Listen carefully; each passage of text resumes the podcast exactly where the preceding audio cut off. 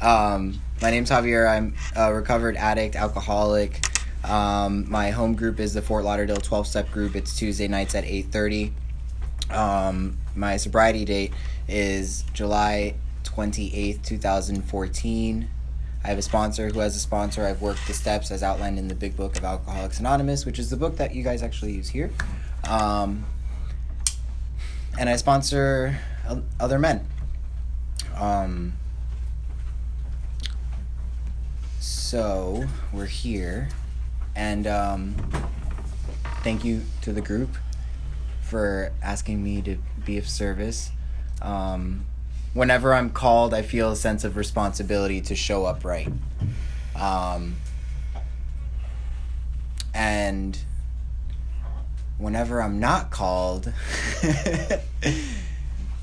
I still have to show up right.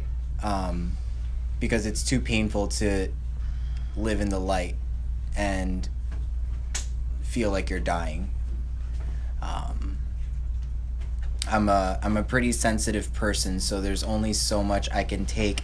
I feel like the periods where I can live outside of my integrity have become shorter and shorter and shorter the longer that I've stayed sober. Um, that's for me how I end up wanting to kill myself um, sober is by living outside of my integrity.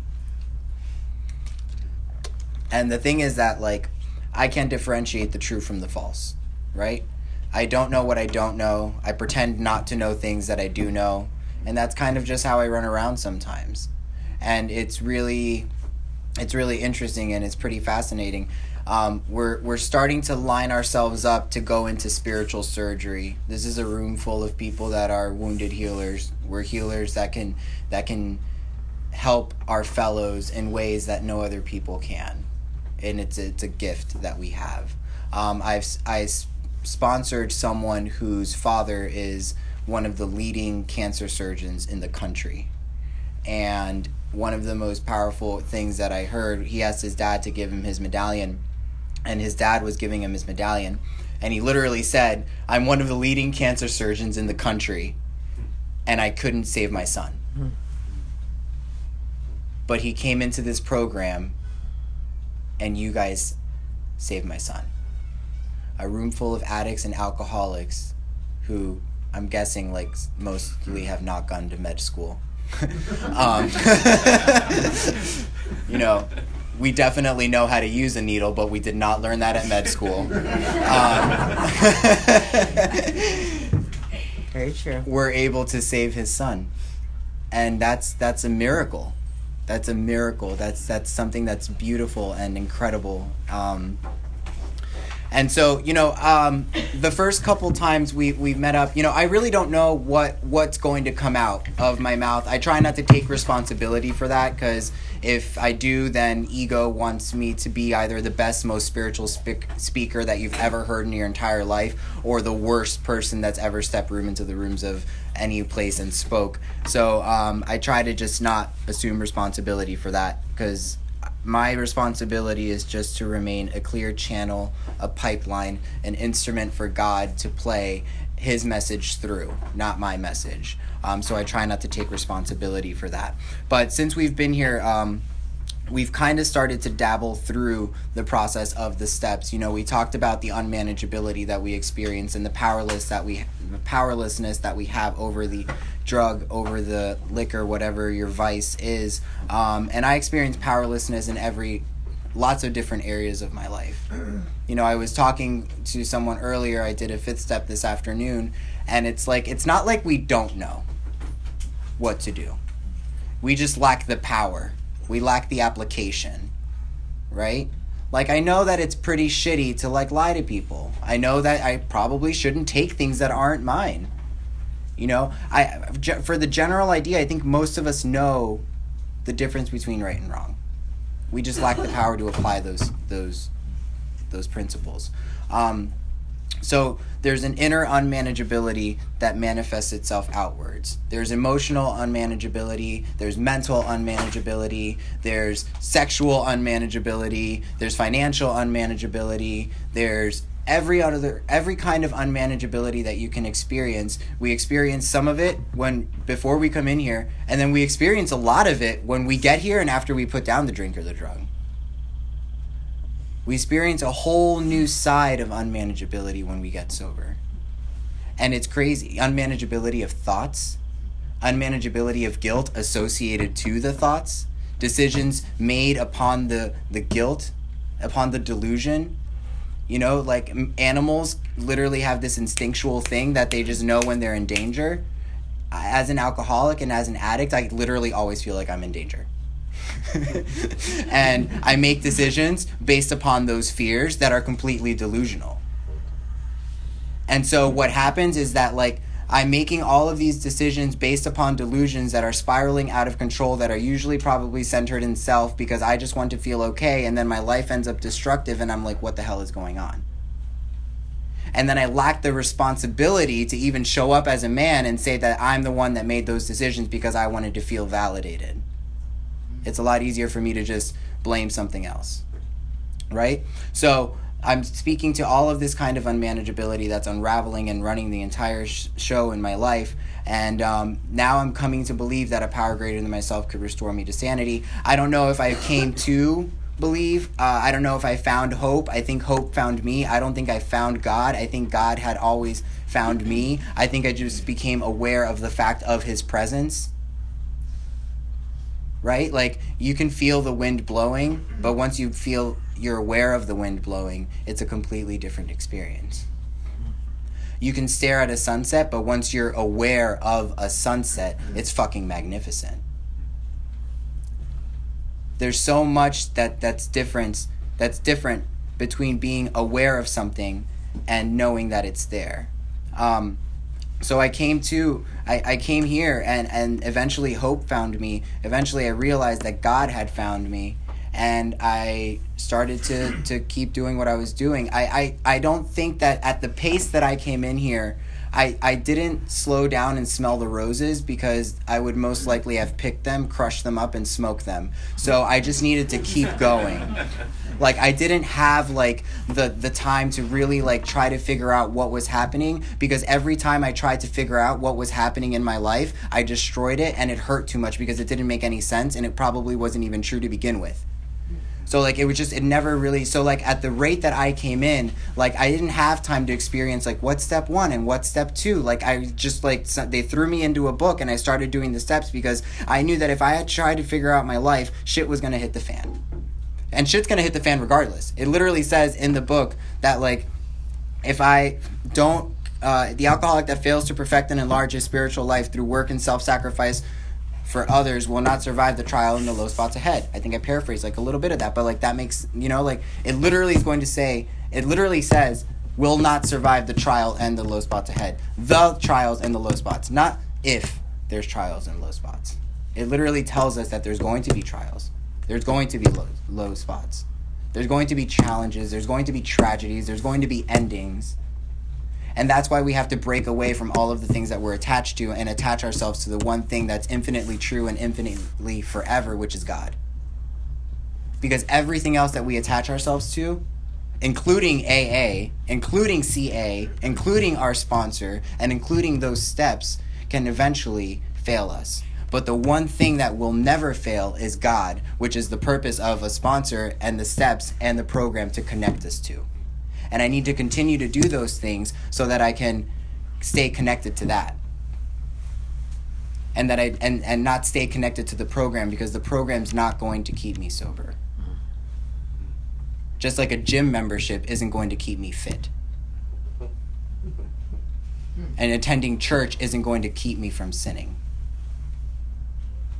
right? So I, am I'm, I'm starting to, to move through this process. And step three, I'm looking at control. Control, control, control, control. I've wanted to control every single thing in my life, and everything that I've ever tried to control has inevitably ended up controlling me. I'm trying to control the relationship. The relationship's controlling me. I'm trying to control my finances. What's controlling me? My finances. I'm trying to control everything that I'm putting in my body. What's controlling me? All of this stuff that I'm putting in my body. Like I'm trying to control, and anything that I'm trying to control is inevitably going to try to control is uh, what's controlling me. And whatever I'm thinking about the most is what I'm worshiping. Whatever I'm holding in high regard. How many times a day do we think about God? How many times a day do we say, Thank you, God? How many times a day do we ask God? Right? It says faith has to work in and through us 24 hours a day. But what my 23 hours usually look like is like, am I going to be in this relationship forever? Am I going to have this job forever? Am I doing what I'm supposed to be doing? Why am I not here eh, where I want to be in life? This person's got more than I've got. This person has less than I've got. I'm better than this person. I'm not as attractive as this person. Am I going to be working retail for the rest of my life? What's going to happen with the halfway houses? What's going to happen with my finances? What am I going to do if my mom and dad don't like aren't going to be there? For the rest of my life? What happens if this person breaks up with me? Should I cheat on this person? Should I not cheat on this person? Have I masturbated today? Have I masturbated too much? Should I watch porn? Should I not watch porn? Have I prayed? Have I not prayed? Where am I going? What am I not doing? What am I going to eat? Did I drink enough water today? Like, there's so many things that are going on. That's like 90, right? Like, but where am I stopping and saying, like, thank you, God? You know, there's there's rarely a morning that my first thought in my head is not thank you god for waking me up. Because I've trained myself to say that even if I don't feel it. Because there are some mornings where I don't feel the presence of God. There are some mornings that I do not wake up rejoicing and grateful to be able to go to work. But I need to remember to still say that. And so I still open my eyes, and the first thing that, that I think of is thank you, God. That's the first thought. Then I literally roll out of bed and hit my knees and say the Our Father, and then kind of just go with the flow with whatever happens from there. So in this process now, I'm, I'm surrendering control. I'm, you know, I, I lived the majority of my life trying to control everything, and it was really painful trying to control me, and not just trying to control everything in my life, but trying to control every single personality around me. Right? Last week we talked about like I don't know what's more stressful, trying to control myself trying to control eight people in a halfway house or going to bed thinking about how eight different people could be doing a better job of running their hmm. lives. Like it's not it's not enough for me to try to control my life. I'm going to sit here in bed and try to think about how 20 other people could be living their best lives in 20 different ways and how 20 people are doing everything wrong. And I'm just sitting there judging and judging and judging and criticizing and criticizing and criticizing and like looking at all of this stuff and I'm driving myself crazy trying to control everybody, trying to control myself and it's just not working out for me. And when I got here again, like I was so tired. I was literally just exhausted from trying to control everything. Because it's real like if you've lived your life on self-will, you know what tired is when you're just too tired to cry, too tired to even feel, too tired to be angry, too tired to react to any kind of physical, mental, sexual, or emotional abuse, too tired to do anything different, too tired to even kill yourself, and too tired to try to live, so you're just existing. And so in step three, I'm saying, like, God, you run the show. You do whatever it is you want me to do. If, if you want me to work here, I'll work over here. If you want me to do this, I'll do this. If you want me to, whatever it is you want me to do, just tell me what to do because I'm so fucking tired of trying to figure this shit out that whatever you tell me to do, I will do. And that's like what surrender did for me because you're, you're speaking to somebody who had such a huge ego that, like, I tried to micromanage my unmanageability. I tried to keep all of the pieces together, but there were so many holes in the bucket and water was just coming out of everything and I I couldn't save it. I needed to completely discard that and get a brand new bucket that was going to hold the water because there was just it was beyond repair. You know, I came into this room bleeding from every place metaphorically that I could think of wanting to get help. And then that's the other fucked up thing. You know, have you ever been to an emergency room and you lie there and look around and be like, why is this guy coughing? Why is this bitch asking for help? How come this person's not getting better yet? But we walk into the rooms of Alcoholics Anonymous and that's what we do to each other. We walk into the rooms of Cocaine Anonymous and that's why we judge each other. How come this person's not spiritually fit yet? Haven't they been here like three months? How come this girl keeps sleeping with all the guys? Doesn't she know what self love is? How come this guy keeps sleeping with all the girls? How come this person said that they've been through their steps but are walking around being a fucking fuckboy? Like, we come into these rooms, which is like a spiritual emergency ward, and we're criticizing why people are getting better and why people aren't getting better. As if all of us don't know how deep the knife cuts into our souls. like I had this moment when I I gotten around like my second year of sobriety where I realized that like I was doing to everybody what my parents did to me. I was the overly critical friend that was that anytime you were around, you always felt like you were not good enough. and I don't think anybody in the rooms comes in feeling like they're good enough you know? And it's just like it's really a shame. It's a shame that we still tear each other to pieces and and it's like as if we don't know what that feeling is. And then like i ask myself like what would make me happy and what would make me like content you know? And it's usually pretty vicious you know? The person that i'm envious about i want to see their lives completely destroyed. The person that's worshiping money i want to see them go bankrupt and be homeless and ask me to buy them a burger the person that is experiencing love, I want them to experience being cheated on and have the relationship completely destroyed and see their heart broken. That's what envy, that's what jealousy does. It just looks around and wants to destroy the other person that's experiencing what you what we feel like that we don't have.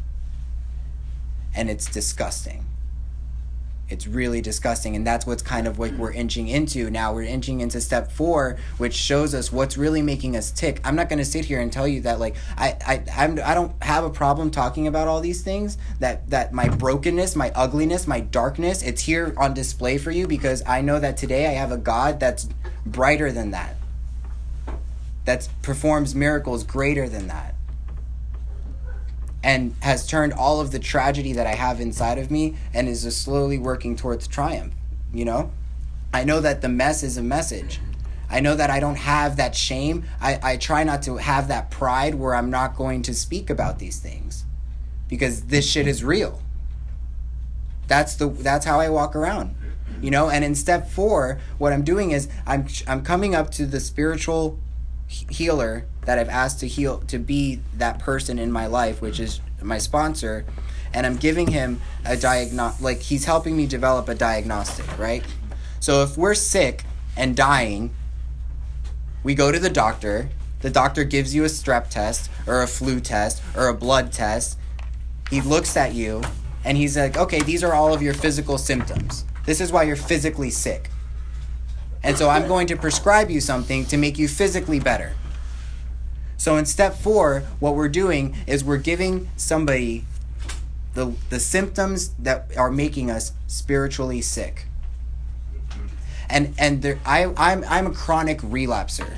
And whenever I, I get asked to sponsor someone that's a chronic relapser, my first go to is what have you not gotten honest about? What are you still holding on to that is completely drowning you? What are you so afraid of that is not allowing you to be free? Because I came in here, I didn't even come in here to get sober. That was kind of like a plot twist that just happened to happen. But like now, like I don't even like. So like I can't I didn't come in here to get sober, but that happened. But I didn't stay to stay sober. I stayed because I wanted to be free. Sobriety is like cool, but have you ever felt freedom? And if you haven't, you're really shortchanging yourself. I've experienced glimpses of freedom and I continuously want more in my life. More freedom.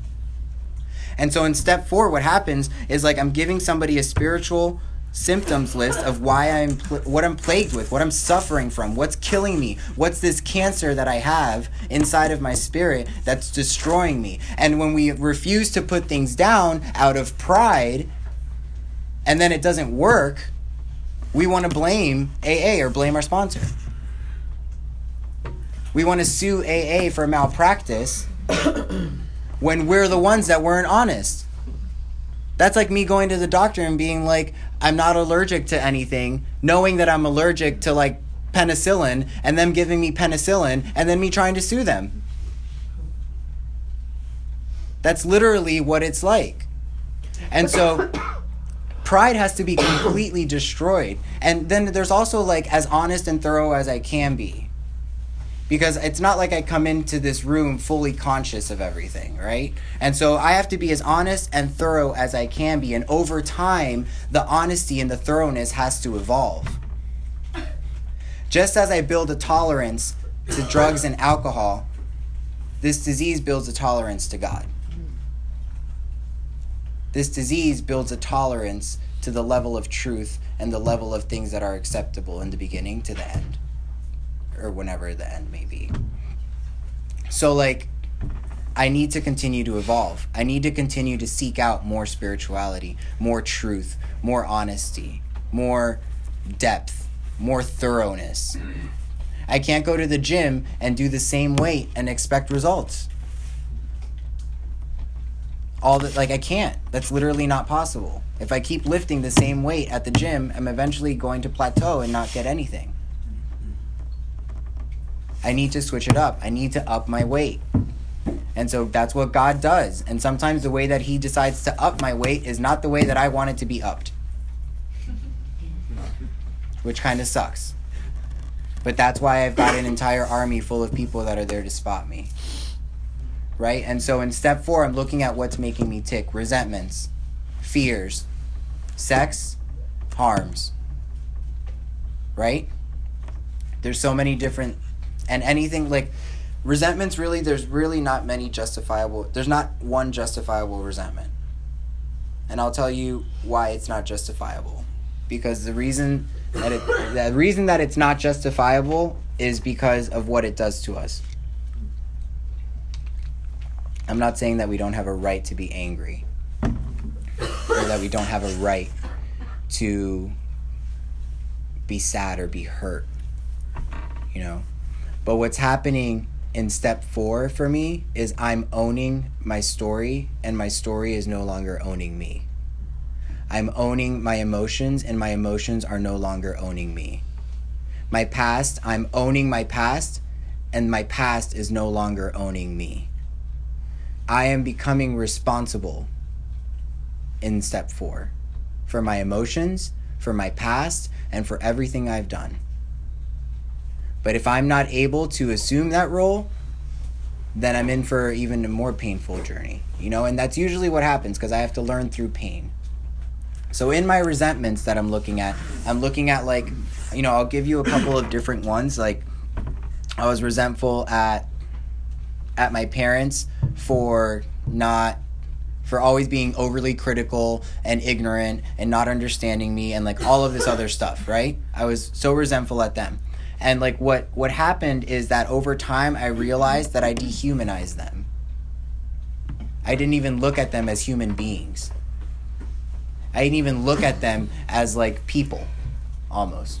Like I had this idea in my head that a mom and a dad is supposed to be this way, just the way that they had an idea in their head that our firstborn son, that we've sacrificed everything for, is going to be this way. I was literally doing to them what they were doing to me. Right? And then also like the resentments are like this weird inter like disgusting game of connect the dots. I was resentful at somebody for cheating on me. Eventually, I became the cheater. I was resentful at somebody for hurting me, and eventually, I became the person that was hurting the other person. And so, like, all of my resentments started to show up and started to connect dots in different areas of my life. And then there were also, like, core resentments. And all the uh, really, like, these five or 10 core resentments, what they really did was just continue to show up in my life in my 10, 20s, and then now 30s. Like, but they just kept changing masks. I was never like resentful at like a huge amount of different things. I was always resentful at the same exact thing. The story continued to repeat itself in my life over and over and over again. They just kept making like newer versions of the same fucking movie. That's what was happening in my life. And so, like in the fourth step, I'm tracing back. It's so crazy because it in this program we literally have the power to change our past. We can literally time travel. It's possible because the way that I live life today is literally like not the same that I lived it before. I changed my past. Or God did because I allowed him to. And so like it literally just and then with that changing it changed my it changed the outcome of my future. And like the resentments like again like they're just there's not justifiable. You know i my cousin like did some sexual stuff when i was young and for a long time i was like he molested me. I was raped when i was younger. Like it was so dramatic because this disease will make me believe anything that it needs to believe in order to keep me in that victim trap in that state of powerlessness in that state where i don't have responsibility for my life. You know and so there's I, i'm a big advocate too for outside help. Like there's people that come to me because like I speak all to, I speak about all these things openly because I want if there's someone in the room if there's another man in the room that thinks that like it's not okay to talk about this stuff and then ends up dead because their pride's more important than them saving their lives I'd rather talk about that stuff. So that's the, really the only reason. But like what this disease does is it like takes all of that stuff and makes it even crazier. But um I have people that come up to me with like stuff that you need trauma therapy for. Like I'm not a trauma therapist. I can't help you process your trauma. But what I can do is point you in the right direction. Right? But you have to be willing to, to do that. And maybe you're not willing in the beginning, but eventually, if you want to be free, we have to take a look at that stuff. Eventually, if you want to be healed, if you want to experience the, a relationship, if you want to experience love, we need to be healed of that stuff. And so our sponsors really it's the first introduction to that and then like I'll point you in the right direction because I'm not a, I'm not qualified to do that. And even if I was, I wouldn't like do that with the sponsee because that's not like that's crazy. So, I'm looking at resentments and I'm looking at like the what's really been running the show and it's always been about me. It was never about you. I always thought that I was the knight in shining armor, but really I was just the really scared little kid who was dying for validation. And no matter how much validation you gave me, it was never enough. Um, I was only nice to you because I needed something from you. I wasn't. I wasn't genuinely a nice guy. That was taken advantage of. Everybody took advantage of me. Yeah, everybody took advantage of me because I wanted something, and they just didn't give me what I wanted. You know, it also showed me like if I'm showing up to work, am I giving 100% because I know that God wants me to give 100%? Or am I giving 100% because I want more money and I want them to give me a raise and I want my boss to say that I'm the best damn employee that she's ever hired in her entire life and I want them to promote me and make me CEO of the company? Like, am I showing up to work and doing all of that because I'm attached to the belief that they're supposed to give me that? Or am I showing up to work super grateful and super like I'm here to work for God and God's given me this opportunity to have a job and I'm going to do the best damn job that I can because he's blessed me with this. Am I showing up with that attitude or am I showing up with the expectation and then when they don't when they show up and don't give me that raise, or overschedule them. You know, like, and then like the person that's like, I don't want to say no to my boss when they ask me to work times that I'm not supposed to work because I'm afraid of what they're going to think of me. But then I don't go to as many meetings as I'm supposed to be going to, or I don't start, or I stop working my program because I'm so afraid that my boss is going to judge me for saying no. And then they end up relapsing. And then they're like, wait, why did that happen? It's like because we've been compromising our integrity the entire time. Like, mm-hmm. I don't want to work. So why am I going to work? And then I'm blaming someone else because I decided to go to work. But I was the one that was afraid that they were going to judge me. And it was more important for someone else not to judge me and me to be prideful. And because I'm worshiping pride, I'm not even worshiping God. It's more it, like if I think that what you think of me is more important than what God thinks of me, like, newsflash, like, you guys are my God, not God. Right? Hmm. That's crazy right? and it's like this is what's happening right now is like i'm going from like the truth about god in 1 2 and 3 to the truth about myself god myself and another human being. The obstacles in my path are all of the things that are blocking me from experiencing the sunlight of the spirit. The obstacles in my path are all of the things that i've placed in front of me for protection because i'm a scared little boy and all i want to do is feel safe and protected. And i think that if by building this wall it's going to keep me safe and protected but all it's really doing is blocking the sunlight from allowing me to, to grow. And so in step four, I'm starting to de- deconstruct that right? And fears, I'm looking at what I'm afraid of. What's been running the show? Driven by a hundred forms of fear. I'm usually driven by a thousand forms of fear. And the things that I'm afraid of aren't even real. The, the, I tend to think in forevers. Isn't, that's like, that's a scary thing, right? and I know that like a lot of you can relate. Like we sit here and or we sit anywhere. We're driving in our car and we're like, am I going to live here forever? Am I going to have this job forever? Am I going to live in halfway forever? Am I going to be in this relationship forever? Am I going to be single forever? Am I going to be broke forever? We we literally think in forevers, and the only thing that's forever is God. Everything else is not. The job, the relationship, the money, everything else is not forever. God's the only thing that's forever. But I'm making all of these decisions based upon like all this delusional reality. So like that's why it's so crazy that like I just can't even like explain it. Like I'm afraid of things that aren't real. I make decisions based upon those delusional fears. I create all of this alternative reality based upon the fears and I do all of these things. I'm building like this pseudo world and then like it's just crazy cuz like that's what's happening in my life and then I can't even handle all of that. So then I'm doing all these drugs to cope with the fact that I'm doing that. Like like here okay so we can slide into sex because i had a conversation with the sponsee earlier uh, no pun intended by sliding into sex but like um, so a guy one of my guys calls me this afternoon and he's like i i, I this person's in town and i might need an overnight so that i could go spend the night with her. And i'm like okay. And he's like is that okay? And i was like listen man i think that you're in this space in your life where you can really just make that decision for yourself like I've worked the steps with you. You've been sober quite some time. And I think that you're intelligent enough to make the right choice. And he's like, okay, but what do you think? and I think he regret asking me that because he never asked me for the overnight. I said, this is what I think. I think that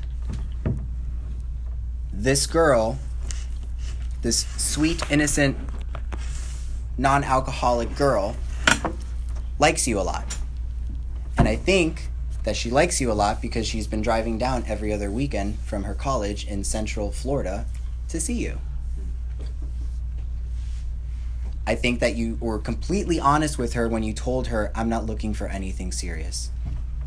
I think you were very you were you were so honest with her. Great job for being so honest. Okay. First off, you were honest with her about that just so you could not feel guilty about having sex with her. Like that's why you really did it, right? Okay, cool. So now you get to say that you were honest with her because you told her you you don't want to be in a relationship, right? And then she told you, I'm also looking I'm cool with that. I'm looking for the same thing. But the truth is is that you're you're you're so smart. You're so smart that you know that she wants to be in a relationship. And you know that she's holding on to hope thinking that if she comes down every other weekend and satisfies you that eventually you're going to change and you're going to fall in love with her and you guys are going to ride off into the fucking sunset. Right? You know that. You know that she thinks that. He's like yeah i do know that. And i'm like okay. So if you know that and you told her that you don't want anything serious but you know that she's holding on to hope thinking that she's that it is something serious but you're still choosing to not think that you know that and you're participating in this relationship you're kind of raping her. You're raping her of her integrity and you're destroying her because you know the truth and you are still going against it. So there's absolutely no truth in the relationship your honesty is completely compromised. Furthermore, you feel like a piece of shit because you're doing shitty things. I love when when Pat Rogan said that, it stabbed me in the heart because sometimes I walk around and I'm like, oh, I feel like such a piece of shit, and then he's like, you're probably doing shitty things, and I'm like, fuck, I am doing shitty things.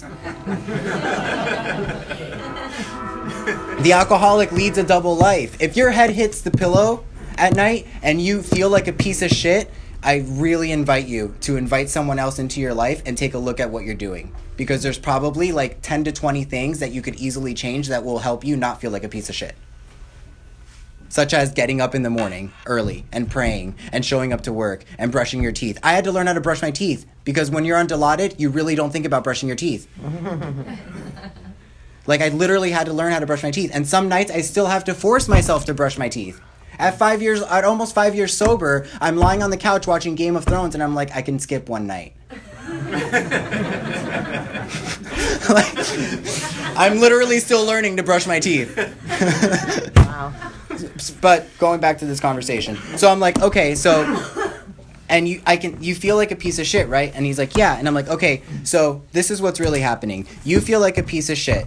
You're so scared that to actually pursue a relationship with somebody that's on the same level as you that you're going for somebody that's easily to manipulate, which is probably within the age range of 19 to 22 or 23." Right? So you're going within that age range because she's easily to mani- she's easy to manipulate.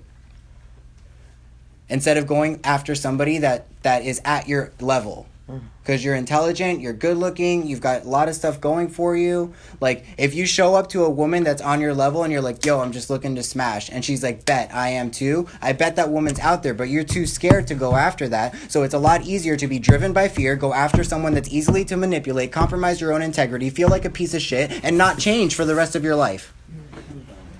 Mm. Like, how crazy is that? You're going to be stuck in that cycle because you're being driven by fear. I'm afraid of what of actually pursuing what I really want, so I'm going to go after somebody that's easy to manipulate, compromise my integrity, feel like a piece of shit. If I feel like a piece of shit, I'm going to be more afraid of all of this stuff. How are you supposed to build and then you're just going to stay in that cycle?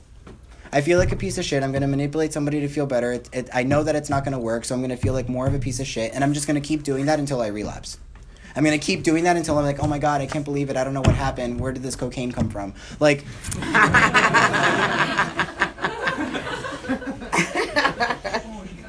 like I've sat with people in a driveway and they're crying and they're telling me like I don't know how this happened and I'm like okay we really don't need to figure this out right now but like we just need to get you help but I promise you I promise you we're going to figure out what the fuck you did.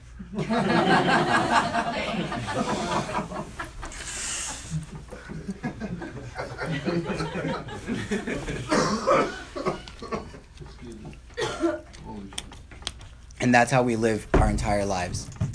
That's how we live our entire lives. Change change the girl to a job. Change the job to a friendship. that's how we live our entire lives.